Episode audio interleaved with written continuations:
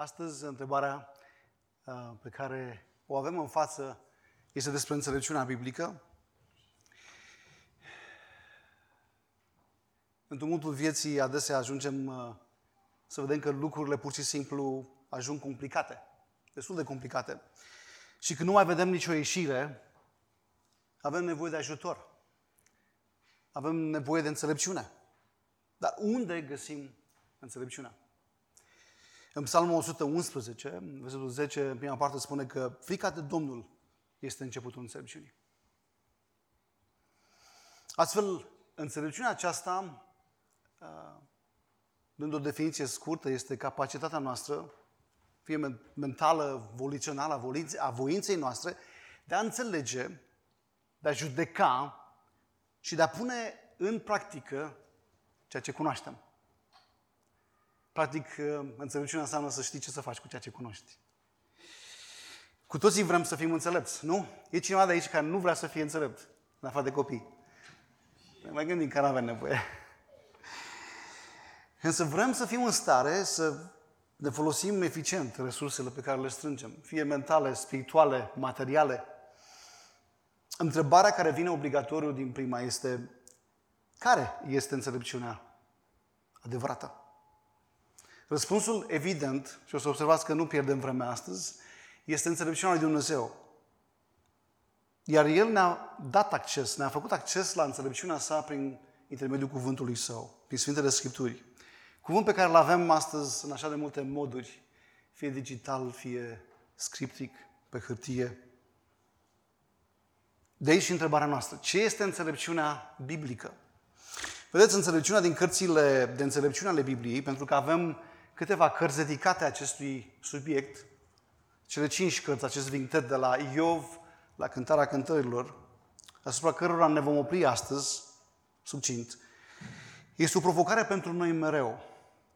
E o provocare teologică pentru noi cei din Nou Legământ, în Noul Testament. Cum înțelegem acest tip de literatură? Cum integrăm aceste cărți uh, de înțelepciune în teologia Noului Testament? Răspunsul este simplu. Le înțelegem, aceste cărți le înțelegem și le integrăm în cadrul domniei lui Hristos. Și asta pentru că înțelepciunea lui Dumnezeu înseamnă să trăiești temându-te de Domnul în toate aspectele vieții tale. Înțelepciunea lui Dumnezeu este să trăiești temându-te de Domnul în toate aspectele vieții tale.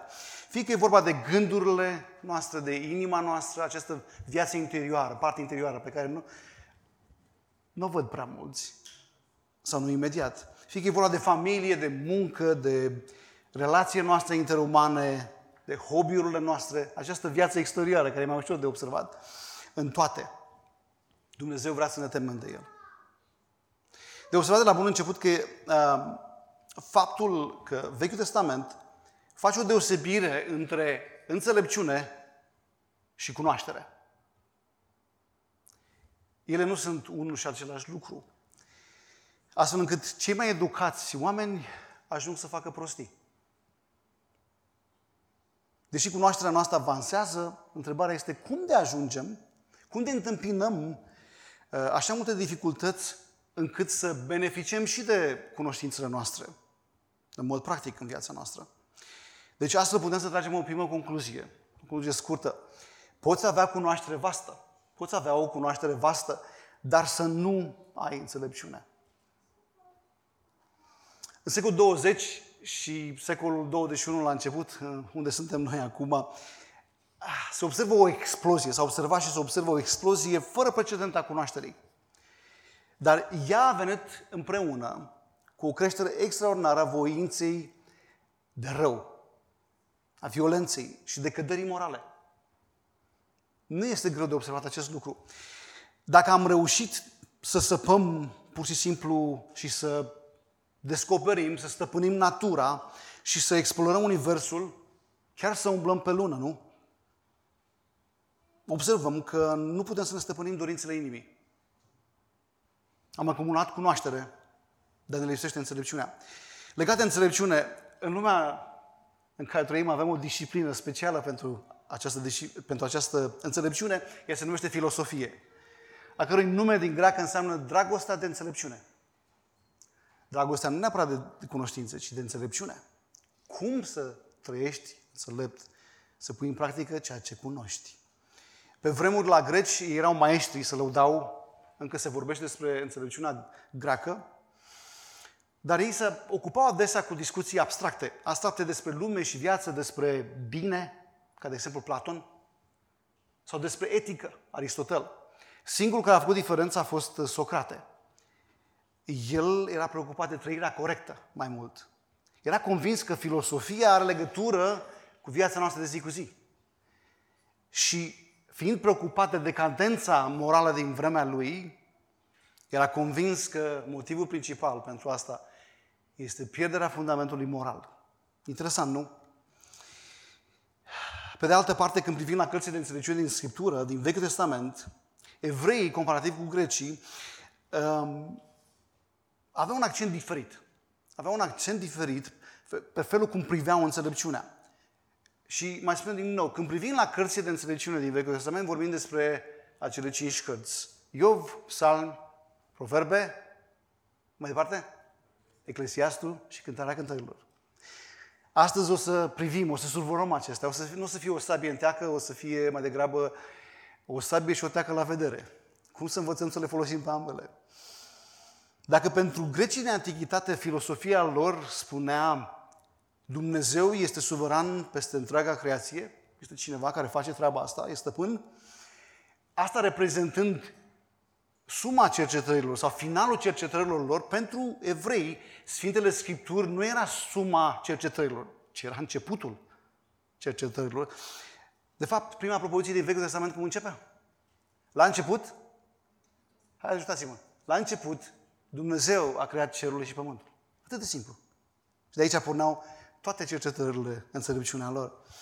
Unul din motivele pentru care evreii nu se simțeau constrâns să vină cu tot felul de argumente speculative, să demonstreze că Dumnezeu există, că El este stăpânul, să observăm Psalmul 19, în care spune așa de simplu, cerurile spun slava ta și întinderea lor vestesc lucrarea mâinilor tale.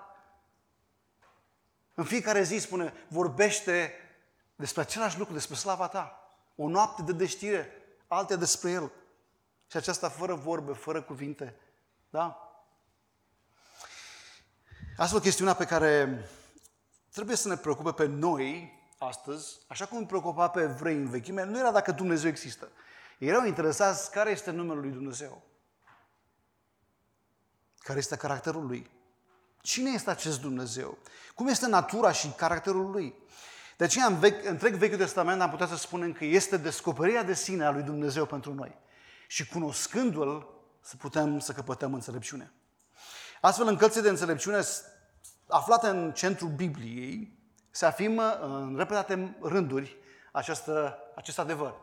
Teama de Domnul este începutul înțelepciunii. În Proverbe 1 cu 7 spune, teama de Domnul este începutul științei sau priceperii. O referință tot la înțelepciune. Astfel, teama, frica de Domnul este condiția fundamentală pentru noi ca să obținem înțelepciunea adevărată, înțelepciunea lui Dumnezeu. Amin? Să ținem acest minte lucru. Teama, frica de Domnul este condiția fundamentală pentru noi să înțelepțim. Această teamă, apropo, um, spune Sproul în broșura lui pe care vă, vă îndemn, e scurtă, 54 de pagini, spune așa de frumos, teama aceasta nu este groaza unui prizonier dintr-o tabără de concentrare. Groaza pe care o are el când, uh, și pe care o trăiește în fiecare, de fiecare dată când aude pașii torționarului. Contextul definitor acestei temeri, acestei frici de Domnul, este familia. Noi suntem copiii Lui. Teama de El înseamnă reverență, înseamnă uimire, înseamnă respect, adorare. Acestea sunt începutul înțelepciunii. Autorul cărților biblice, bineînțeles, mânați fiecare de Duhul Sfânt, aveau acest principiu. Nu poate exista înțelepciune autentică. Nu putem avea înțelepciune autentică fără cunoașterea caracterului lui Dumnezeu. Deci să ne întrebăm din capul locului, cât îl cunoaștem pe Dumnezeu? Pentru că atâta înțelepciune putem să avem. Vedeți, cunoașterea lui Dumnezeu nu ne face niciodată mândri sau aroganți sau nu ne va lăsa ignoranți față de adevărurile cuvântului său. Pentru că înțelegând dragostea sa pe care o are fa- față de noi, înțelegând harul său față de noi, și ce se va întâmpla cu noi? Vom căpăta înțelepciunea să nu ne mândrim, să ne zmărim. Vom căpăta înțelepciunea de a trăi în ascultare de El. De aici pornesc toate lucrurile. În Noul Testament, peste veacuri, Apostolul Pavel spunea în 1 Corinteni 1 cu 24. Dar pentru cei chemați, fie iudei, fie greci, cu alte cuvinte, noi toți, toată lumea, Hristos este puterea lui Dumnezeu și înțelepciunea lui Dumnezeu. Hristos este numit înțelepciunea lui Dumnezeu. Despre El este vorba. Legătura dintre Vechiul Testament, Vechiul Legământ și Noul Legământ este adevărul acesta. Înțelepciunea lui Dumnezeu ne conduce la Hristos. Dacă nu ținem minte nimic din ce o să spun eu astăzi aici, deși o să avem șansa să reascultăm mesajul, să stăm cu Biblia în față mai îndeaproape, poate mai puțin distrași, poate mai odihniți, acesta e adevărul pe care să-l reținem. Înțelepciunea lui Dumnezeu ne conduce la Hristos. El este înțelepciunea absolută a lui Dumnezeu. Vedeți, din cauza aceasta, ignorarea și neglijarea cuvântului lui, lui Hristos ne face neînțelepți sau nesăbuiți. Este cuvântul, uh, traducerea în, în netăre. Nebuni. Haideți ca împreună astăzi să vedem uh, înțelepciunea biblică. Cum este ea? Cum este reprezentată această înțelepciune în cărțile acestea dedicate acestui stil de scriere despre înțelepciune? Astăzi uh, vom survola doar aceste cărți, cele cinci. O să fie fan. O să fie plăcut, vă, vă garantez. Când nu mai sunteți cu mine, ridicați o mână. Va fi un om că nu. Nu, nu o să vă preia nimeni. Întrebările cheie însă pe care aș vrea să le avem mereu în minte când uh, trecem peste aceste cărți, vorbim despre înțelepciunea lui Dumnezeu și de altfel, de fiecare dată când stăm cu Biblia în, în mână, aceste întrebări bune. De exemplu, cum se aplică înțelepciunea lui Dumnezeu în dreptul meu? Sau cum se aplică principiile lui în situația în care mă aflu? Acum. Ce mi-arată oglinda cuvântului său ca să împrumut o imagine din a lui Iacov? Ce ne arată oglinda cuvântului lui Dumnezeu despre inima noastră? Acolo unde Dumnezeu mereu privește. Noi privim la ce izbește, spune Scriptura, ochiul. Dumnezeu însă întotdeauna privește în inima noastră. Cine arată cuvântul său despre inima noastră? Haideți să vedem. Înțelepciunea psalmi. Sunteți gata? Um, probabil că psalmii sunt una din cărțile cele mai cunoscute din Biblie. Și unul dintre motivele acestui adevăr este că în psalm vedem descrisă, portretizată lumea în care fiecare dintre noi trăim. Este o lume unde lucruri rele se întâmplă. O lume unde Dumnezeu ne surprinde. Poate chiar ne derutează prin faptul că observăm că celor răi le merge bine. Și parcă adesea le merge succesul, mereu câștigă. O lume în care lucruri de necrezut au loc, din acelea întunecate. Lumea noastră este o lume totuși în care Dumnezeu își arată amprenta prezența peste tot. Și ne oferă promisiunile sale. Ne aducem aminte că aceste cărți de înțelepciune aveau un singur rol. Au... Care este acel rol? Să ne învețe cum putem să trăim în frică și temere de Dumnezeu. Cum putem trăi aceste vieți plăcute înainte de Dumnezeu. Astfel, psalmii, în primul rând, ne învață cum să ne închinăm. Spuneam și la primul serviciu, unde sunteți lideri de închinare, unde sunteți slujitori în închinare? Iată manualul nostru. Și de adesea, să știți, de-aia cântăm psalmi. De am cântat astăzi un cântec nou care e inspirat dintr-un psalm de laudă al Anei. Cartea psalmilor este constituită de mai, din mai multe tipuri de rugăciuni, imnuri, printre care pur și simplu, prin care suntem ajutați și noi să ne rugăm, și noi să ne închinăm în Dumnezeu, să-L adorăm, să-i mulțumim. Haideți să privim la psalmul 8. Uitați-vă cât de frumos se închină David. Spune, Doamne stăpânul nostru, cât de măreț este numele Tău pentru pământul. Fie înălțată slava ta mai presus de ceruri. Observați reverența? Din gura copilașilor și a sugarilor a întemeiat o fortăreață împotriva vrăjmașilor tăi, ca să fie astfel reduși la tăcere dușmanul și răzbunătorul. Când privești cerurile tale, lucrările degelor tale, luna și stele pe care le-ai întemeiat, îmi zic, uitați-vă uimirea lui. Ce este omul să-ți amintești de el și fiul omului ca să-l cercetezi?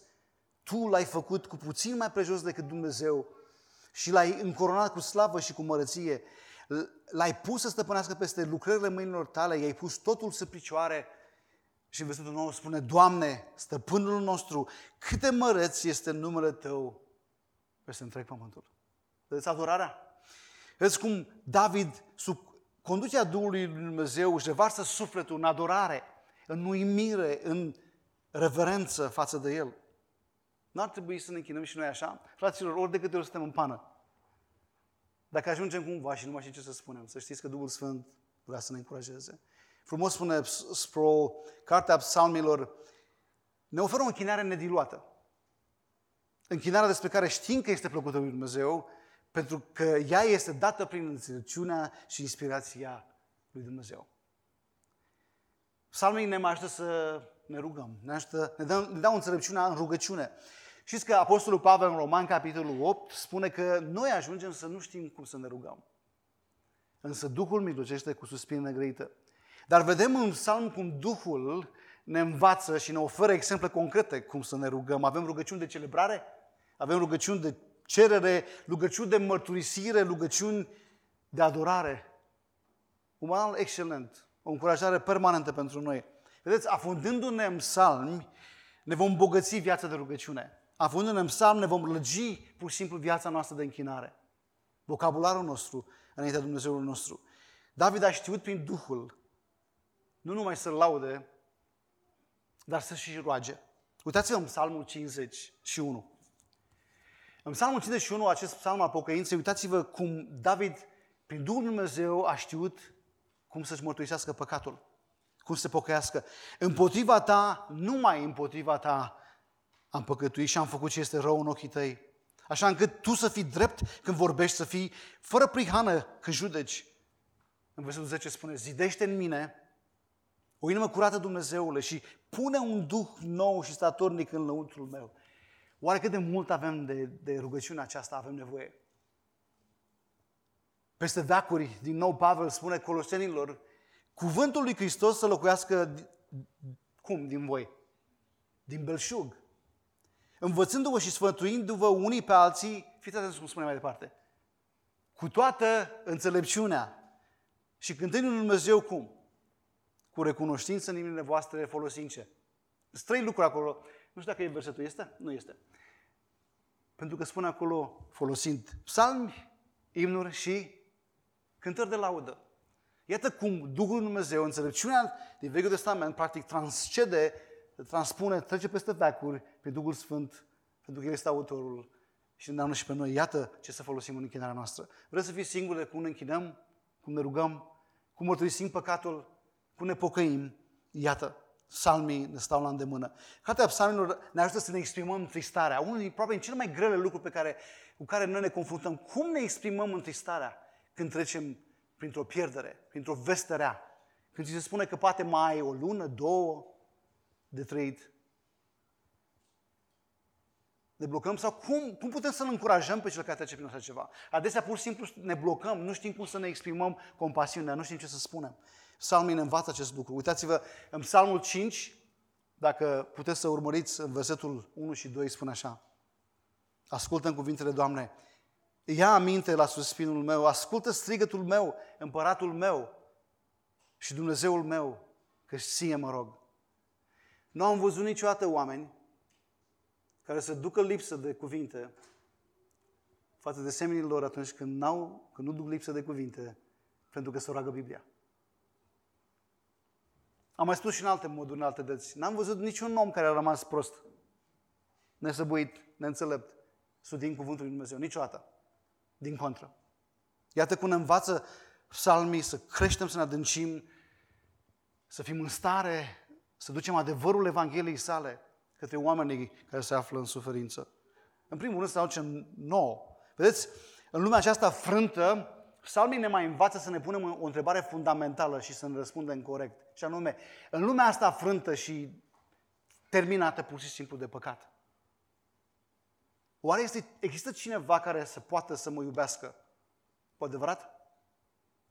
Asta vrem, de fapt. După o vreme suntem sătui de, de, de, chiar și de fapte, să știți. Vrem realitatea. Faptele le putem confecționa, banii putem câștiga, Însă o iubire adevărată, profundă și permanentă este minunea lui Dumnezeu.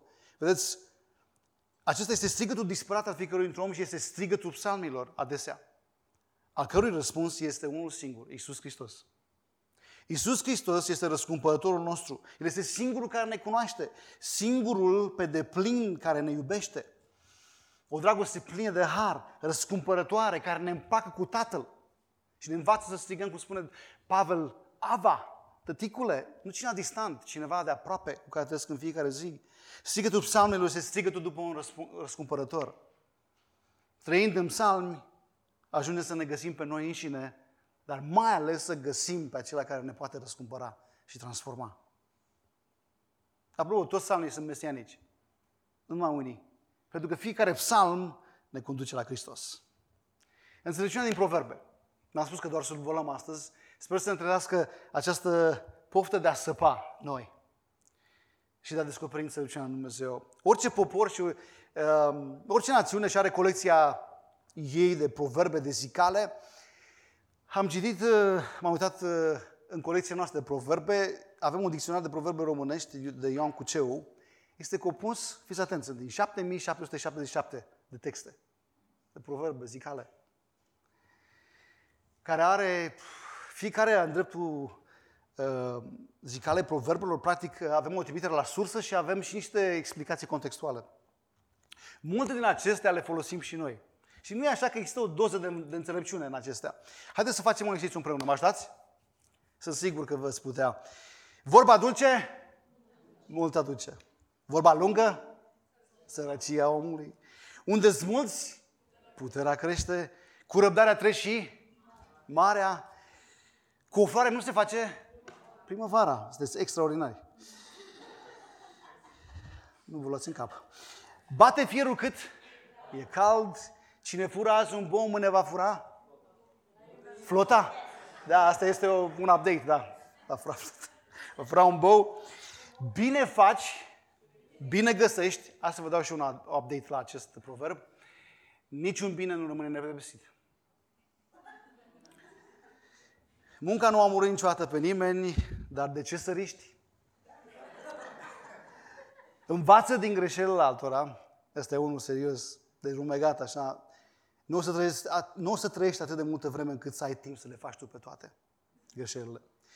Dar întrebarea este, cum tratăm cartea proverbelor? Ehm, care este înțelepciunea din proverbe? Ce anume face ca această carte să fie diferită de proverbele noastre? E bine, diferența clară o face faptul că acestea din fața noastră sunt inspirate de Dumnezeu.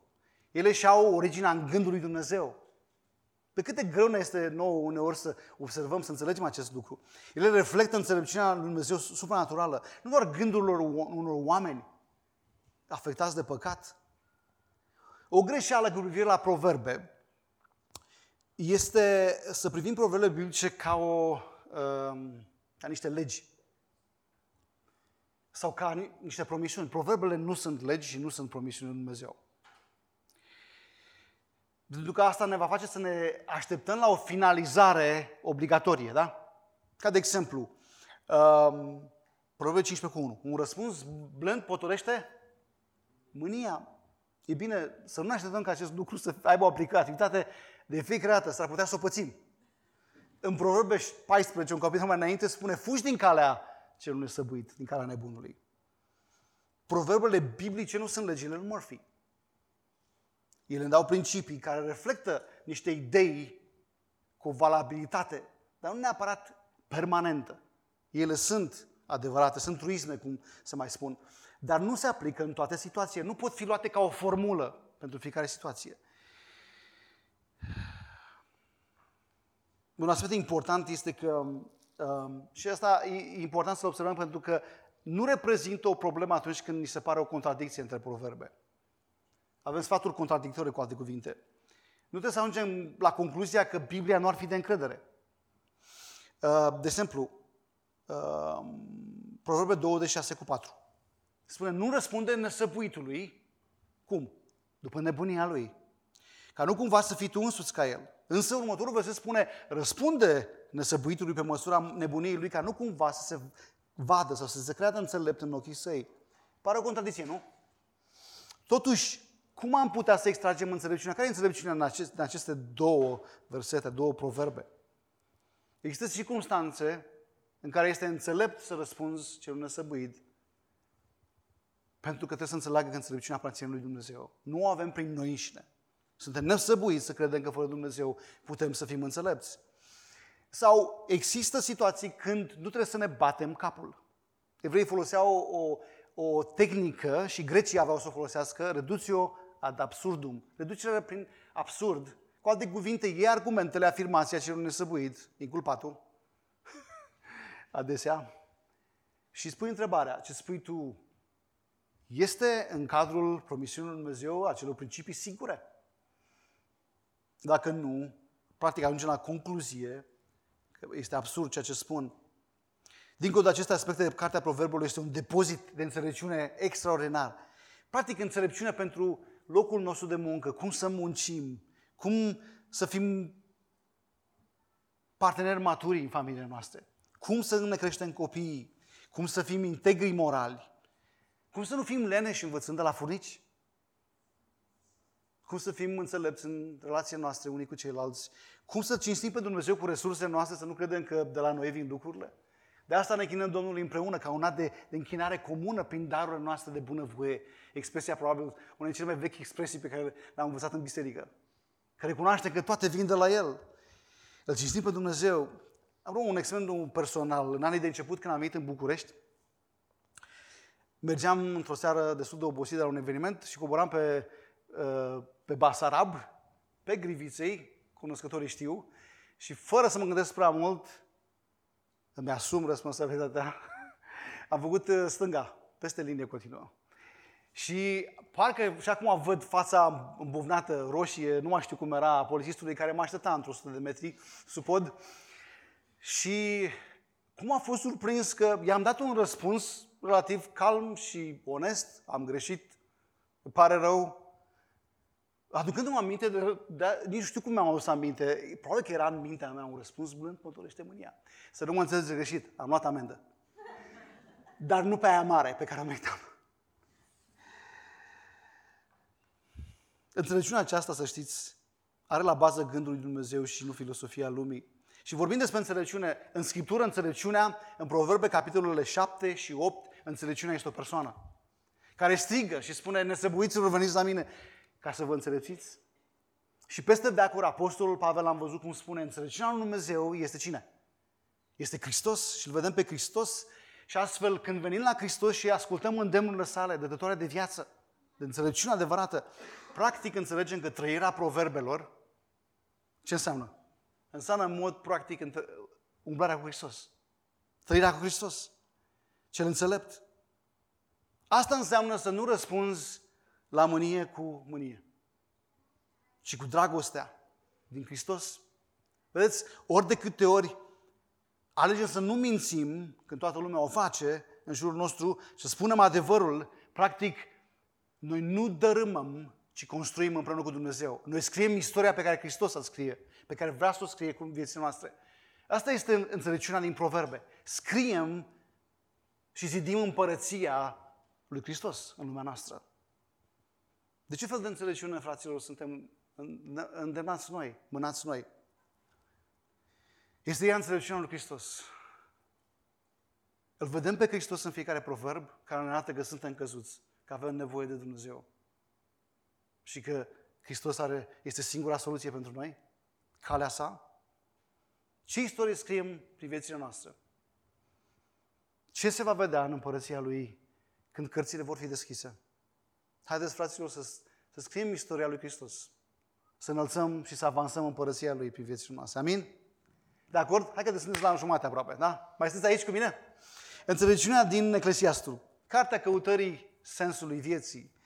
Dumnezeu ne-a creat ființe raționale, fraților. Nu roboți. Și căutăm cu disperare să înțelegem sensul vieții, a lucrurilor care se întâmplă în jurul nostru. Vrem sau nu vrem, fiecare dintre noi suntem niște arheologi care tot săpăm și căutăm motivații, dovezi ale existenței noastre, ale scopului existenței noastre. Deși nu mai suntem copii care, vă aduceți aminte, unul dintre voi, sau care chiar sunteți acolo, care sunt în stare în 5 minute să pună 200 întrebări. De ce? De ce? De ce? Și noi, parcă în sinea noastră, pe silențios, avem aceeași întrebare. De ce, Doamne? Țineți minte întrebarea aceasta. În Eclesiastul vedem cum fiecare dintre noi căutăm speranță. Ne punem speranța în ceva. Fiecare dintre noi căutăm semnificație, fiecare dintre noi căutăm adevărul. Vrem să-i se spună adevărul. Fiecare dintre noi ne căutăm identitatea în lumea aceasta și fiecare dintre noi ne căutăm împlinirea în ceva, în cineva. Înțelepciunea din Eclesiastul ne învață acest adevăr. Totul în lumea aceasta ne va dezamăgi. Poftim? Da. Înțelepciunea lui Dumnezeu în Eclesiastul, în acest înțelept al înțelepților, Solomon, ne spune că orice încercare care este bazată pe lumea aceasta și ce oferă ea și ce este ea, este o deșertăciune. Totul din lumea aceasta ne va dezamăgi mai devreme sau mai târziu. Vedeți, noi credem că jobul, cariera noastră, educația noastră ne va împlini, ne va contura identitatea. Dar, fraților, de ce ne schimbăm adesea jobul, mai ales noi în București, că avem șanse, avem posibilități. De ce ne plictisim de jucăriile noastre? Credem că ne vom găsi fericirea și întemeierea, în întemeierea unei familii, apoi să fim soțul sau un soțul sau un soția noastră sau mai, mai târziu un pic în copii. Ce chemare nobilă, nu-i așa? Și totuși, niciunul din aceste lucruri nu ne pot oferi împlinirea. Împlinirea întârzie să vină. Credem că banii, posesia noastre materiale și mai ales faima care vin cu acestea, aceștia, practic, credem că asta ne, acestea ne pot uh, împlini. Solomon ne spune și aceasta este desăvârșire. Zice stare. Deșertăciune, dezamăgire. Înțelepciunea Eclesiastului ne arată că lumea aceasta, cu tot ce este în ea, nu a fost creată pentru a ne împlini, pentru a ne da semnificație, identitate, speranță. Și apoi, dacă ne uităm în lumea asta, avem o grămadă de dovezi. N-ați văzut ce mare este rata celor care, deși bogați fiind, se sinucid? Ceva ne, nu e în regulă, ne dă cu minus. Astfel, înțelepciunea Eclesiastului ne arată că nimic sub soare, o expresie pe care tot o repetă, nimic sub soare, dar nimic nu poate să ne ofere împlinirea. Nimic din lumea aceasta, fără Dumnezeu, nu are sens și nu are putere să ne împlinească. Fără Dumnezeu. Sensul vieții îl găsim numai în Dumnezeu. Și să știți, avem nevoie să ne spunem acest lucru în fiecare zi, în dreptul lucrurilor prin care trecem, pe care le experimentăm, gândurilor pe care le avem. Am fost creați de El și pentru El. Doar având comunie cu El, inimile noastre pot fi împlinite și se pot odihni. Dar lucrul acesta ne trebuie o conexiune cu Tatăl și Iisus Hristos spunea, eu sunt calea, adevărul și viața, nimeni nu vine atât decât prin mine. Asta este o veste bună. Este, poate suna cea mai exclusivistă afirmație, dar este o veste bună pentru fiecare dintre noi în fiecare zi. Calea, înțelepciunea este la El. Deci păcatul ne separă de Dumnezeu, păcatul ne face să credem că putem să fim lucruri pe care niciodată nu putem să fim. Păcătoșenia noastră ne, ne învață că putem să facem lucruri pe care niciodată prin puterea noastră nu putem să le facem. Alea pe care le citim în Biblie. Prin puterea noastră nu putem să le facem. Vedeți, păcatul ne face robi și închinători la lucruri, la creație, spune Roman capitolul 1. Și astfel ajungem să nebunim. Așa spune acolo. Să ne întunecăm mințile. Numai Isus poate să ne salveze din seara aceasta, suflând viața sa în mine și în tine, prin Evanghelia sa, prin Hristos. Haideți să vedem cu Eclesiastul care este înțelepciunea înțelepciunilor. Concluzia. El spune așa, concluzia la tot ce ai auzit din acestea este aceasta. Temete de Dumnezeu și păzește, cum? Iară temete.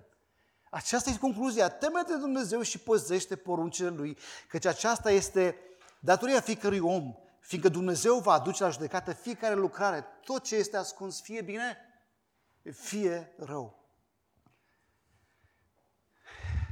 Doamne ajută-ne! Înțelepciunea în cartea, cartea Cântarea Cântărilor, Cântărilor Solomon.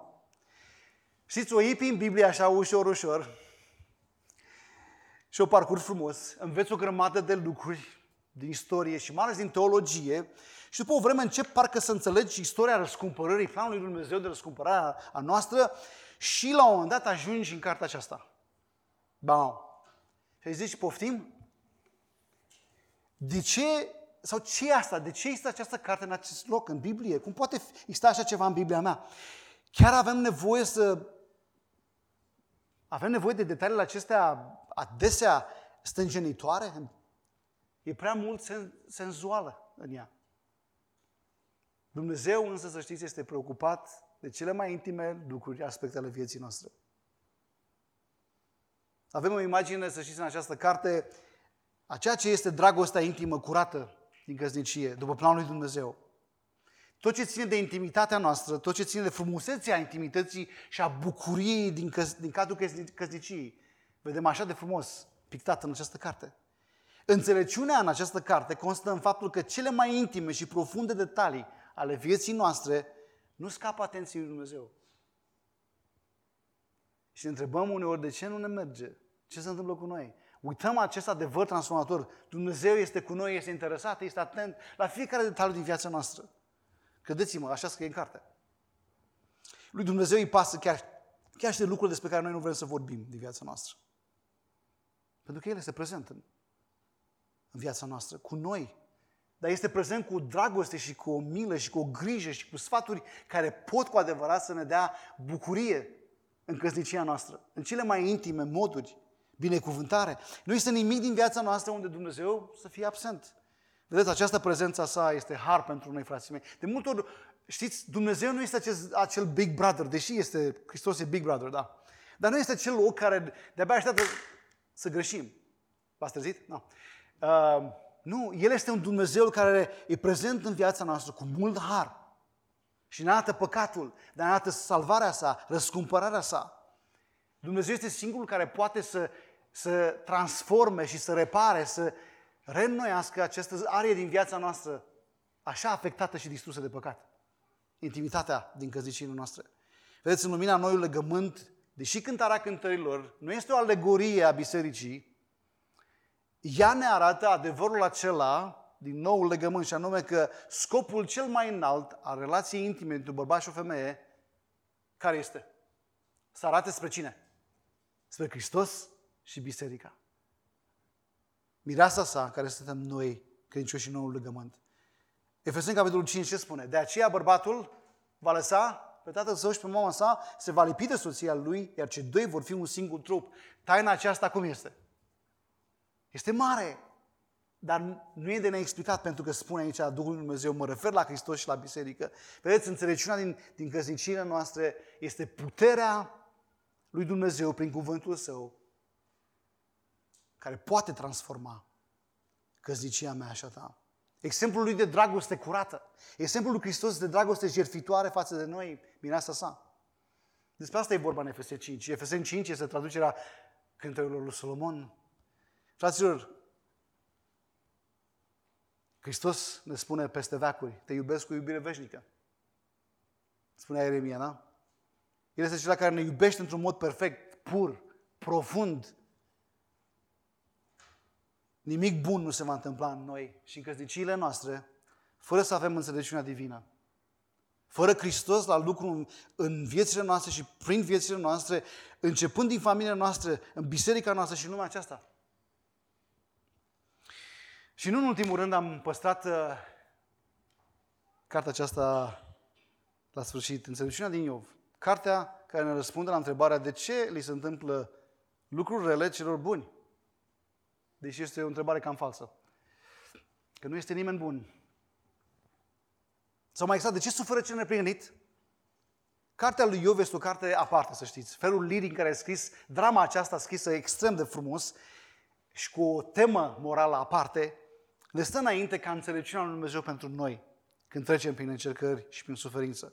Totul pleacă, haideți împreună cu mine să ne aducem aminte, de la o scenă în cer, unde ce, se pare că Dumnezeu se laudă cu Iov și satana nu face altceva decât să-l părească, să-l acuze. Păi normal, întindeți mâna ta și atinge tot ce are și vei vedea dacă nu te va blestema în față. Normal, tu îl binecuvântezi, tu îl păzești. Dumnezeu însă îi permite lui Satan să, să atingă de Iov, să ia totul, cu excepția vieții, și viața aceasta a lui Iov ajunge o agonie. Își pierde totul, copiii. Interesant este că n-a pierdut pe soția lui. Nu râdeți. Și o durere sufletească greu de descris și totuși spusă în așa de multe cuvinte în această carte. Apropo de înțelepciunea din psalm, ne învață cum să ne exprimăm durerea. Cartea lui Iov este, o, este un manual extrem de bogat, cum să ne exprimăm durerea înainte de Dumnezeu. Dar o durere nu e sufletească, dar și fizică. Să ai tu un cancer de piele din creștul capului până în vârful picioarelor și să scarping practic cu niște cioburi de oli, de oală din lut, practic. În situația dramatică în care era Iov, el are parte de intervenția prietenilor săi care erau convinși, ghiște, că Iov trebuie să fie păcătuit dacă trecea, dacă Dumnezeu a permis astfel de suferință în viața lui. De la capitolul 3 la capitolul 37 te așa o țin. Fiecare își dă cu părerea. Și Iov săracul încearcă să, să răspundă și să înțeleagă ceva. Însă mângâierea pe care acești prieteni al lui încearcă să o oferă este zadarnică, pentru că adesea mângâierea lor este plină de judecată, este plină de aroganță și mai ales de erezii. Este fascinant dialogul acesta din această carte. Astfel, întrebarea pe care o puneam mai înainte, la început, în dreptul acestei cărți, devine de ce prosperă cei răi pe când cei drepți suferă, cei neprieniți suferă. Vedeți, prietenul lui Iov nu a făcut, fost în stare să răspundă aceste întrebări, nici nu au putut consola. Soția lui la un moment dat spune, blasă pe Dumnezeu și mori. Interesant este că Iov ajunge să facă acest lucru, a blestemat ziua în care s-a născut. Și a spus, Doamne, nu înțeleg nimic din suferința aceasta de care am parte. Mai bine să nu fi trăit. Și totuși, observăm cum în capitolul 13 spune, chiar dacă mă va ucide Dumnezeu, eu totuși voi nădăjdui în El. Să știți că acestea nu au fost cuvinte de la Iov. Dacă vă uitați în contextul acela, este în inima cărții aproape, pur și simplu se vede clar cum Duhul Lui Dumnezeu este cel care vorbește acolo și vorbește pentru noi astăzi. Pe parcursul a 35 de capitole, Iov nu înțelege nimic.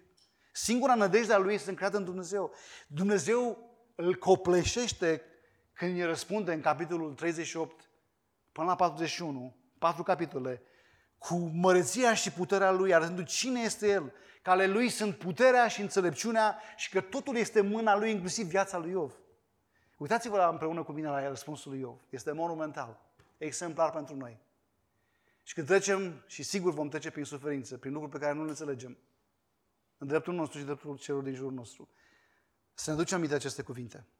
Știu că tu poți face orice lucru și că nimic nu-ți poate împiedica planurile. Tu ai întrebat cine este cel ce mă întunecă sfatul? Așa întreabă Dumnezeu pe Iov la începutul capitolului 38. Vorbim fără să cunoască. Într-adevăr, am spus lucruri pe care nu le-am înțeles, lucruri prea minunate pentru mine, pe care nu le-am cunoscut. Tu ai zis, ascultă și voi vorbi. Te voi întreba și mă voi învăța. Însă iată ce spune Iov. Urechea mea a auzit despre tine.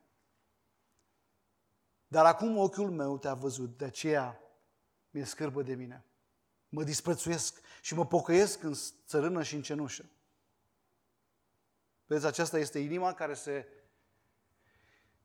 predă cu totul lui Dumnezeu. Inima care se predă cu totul, dar fiind plină de încredere în Dumnezeu. Să știți că numai Duhul Dumnezeu ne poate da o astfel de inimă. Povestea lui Iov nu se termină aici, dar știți care este lecția? Lecția practică. Dumnezeu ne este îndeajuns. În mijlocul tuturor lucrurilor, mai ales a suferințelor de care avem parte mai devreme sau mai târziu, ceea ce este cel mai important este să ne întrebăm nu, Doamne, de ce? De ce eu? De ce astea? Ci, Doamne, pentru ce? Care este scopul Tău, Doamne, prin viața mea, în mijlocul acestor lucruri? Iar răspunsul întotdeauna, să știți, de sigur, este Isus. Și poate mă întrebați de ce. Cum poate fi răspunsul Isus? Haideți să recapitulăm împreună Evanghelia. Evanghelia ne spune așa, nu este despre noi, ci este despre El. Întotdeauna, în orice situație. De ce? Pentru că Tatăl vrea ca Hristos, Fiul Său, să ia chip unde? În noi. O face într-un mod unic, de inconfundabil, prin suferință mai ales. Nu este despre neprinirea noastră, ci despre neprinirea Lui. Pentru că Hristos a murit în locul nostru și încrezând în El, încrezând în El, practic suntem considerați nepriniți prin neprinirea Lui. Neprinirea Lui este trecută în contul nostru. Evanghelia spune, nu obținem Harul lui Dumnezeu pe baza meriturilor noastre sau faptelor noastre neprienite. Nici înainte de mântuire, fraților, nici după. Nu obținem Harul lui Dumnezeu prin meritele noastre. Asta înseamnă că, că niciunul dintre noi nu merităm harul. Dar nu e așa decât după o vreme așa, parcă nu ne mai încap cămășile. Fraților, înțelepciunea lui Dumnezeu ne învață să ne vedem așa cum ne vede Dumnezeu. În minuția asta frumoasă a Harului și a Evangheliei sale. Nu merităm Harul. Niciunul dintre noi nu merităm binecuvântările Lui. Amin? Asta este ceea ce va da înțelepciunea lui Dumnezeu. Vedeți, înțelepciunea în Iov dărâmă un lucru de care, pe care fiecare dintre noi avem nevoie să-l dărâme Hristos în noi. Dărâmă orice concepție a noastră despre ceea ce este corect. Știți când ridicăm pumnul? Doamne, nu e drept. Înțelepciunea din, din Iov ne, ne dărâmă această concepție despre că noi știm ce e corect, ce e just, ce este drept în ochii noștri. Apropo, asta e unul din lucrurile care nasc cele mai mari dileme și grele dileme din viața credincioșilor. Ați auzit întrebarea aceasta? Sau v-a spus probabil întrebarea asta. Cum permite Dumnezeu boala și suferința peste mine când l-am slujit atâția ani?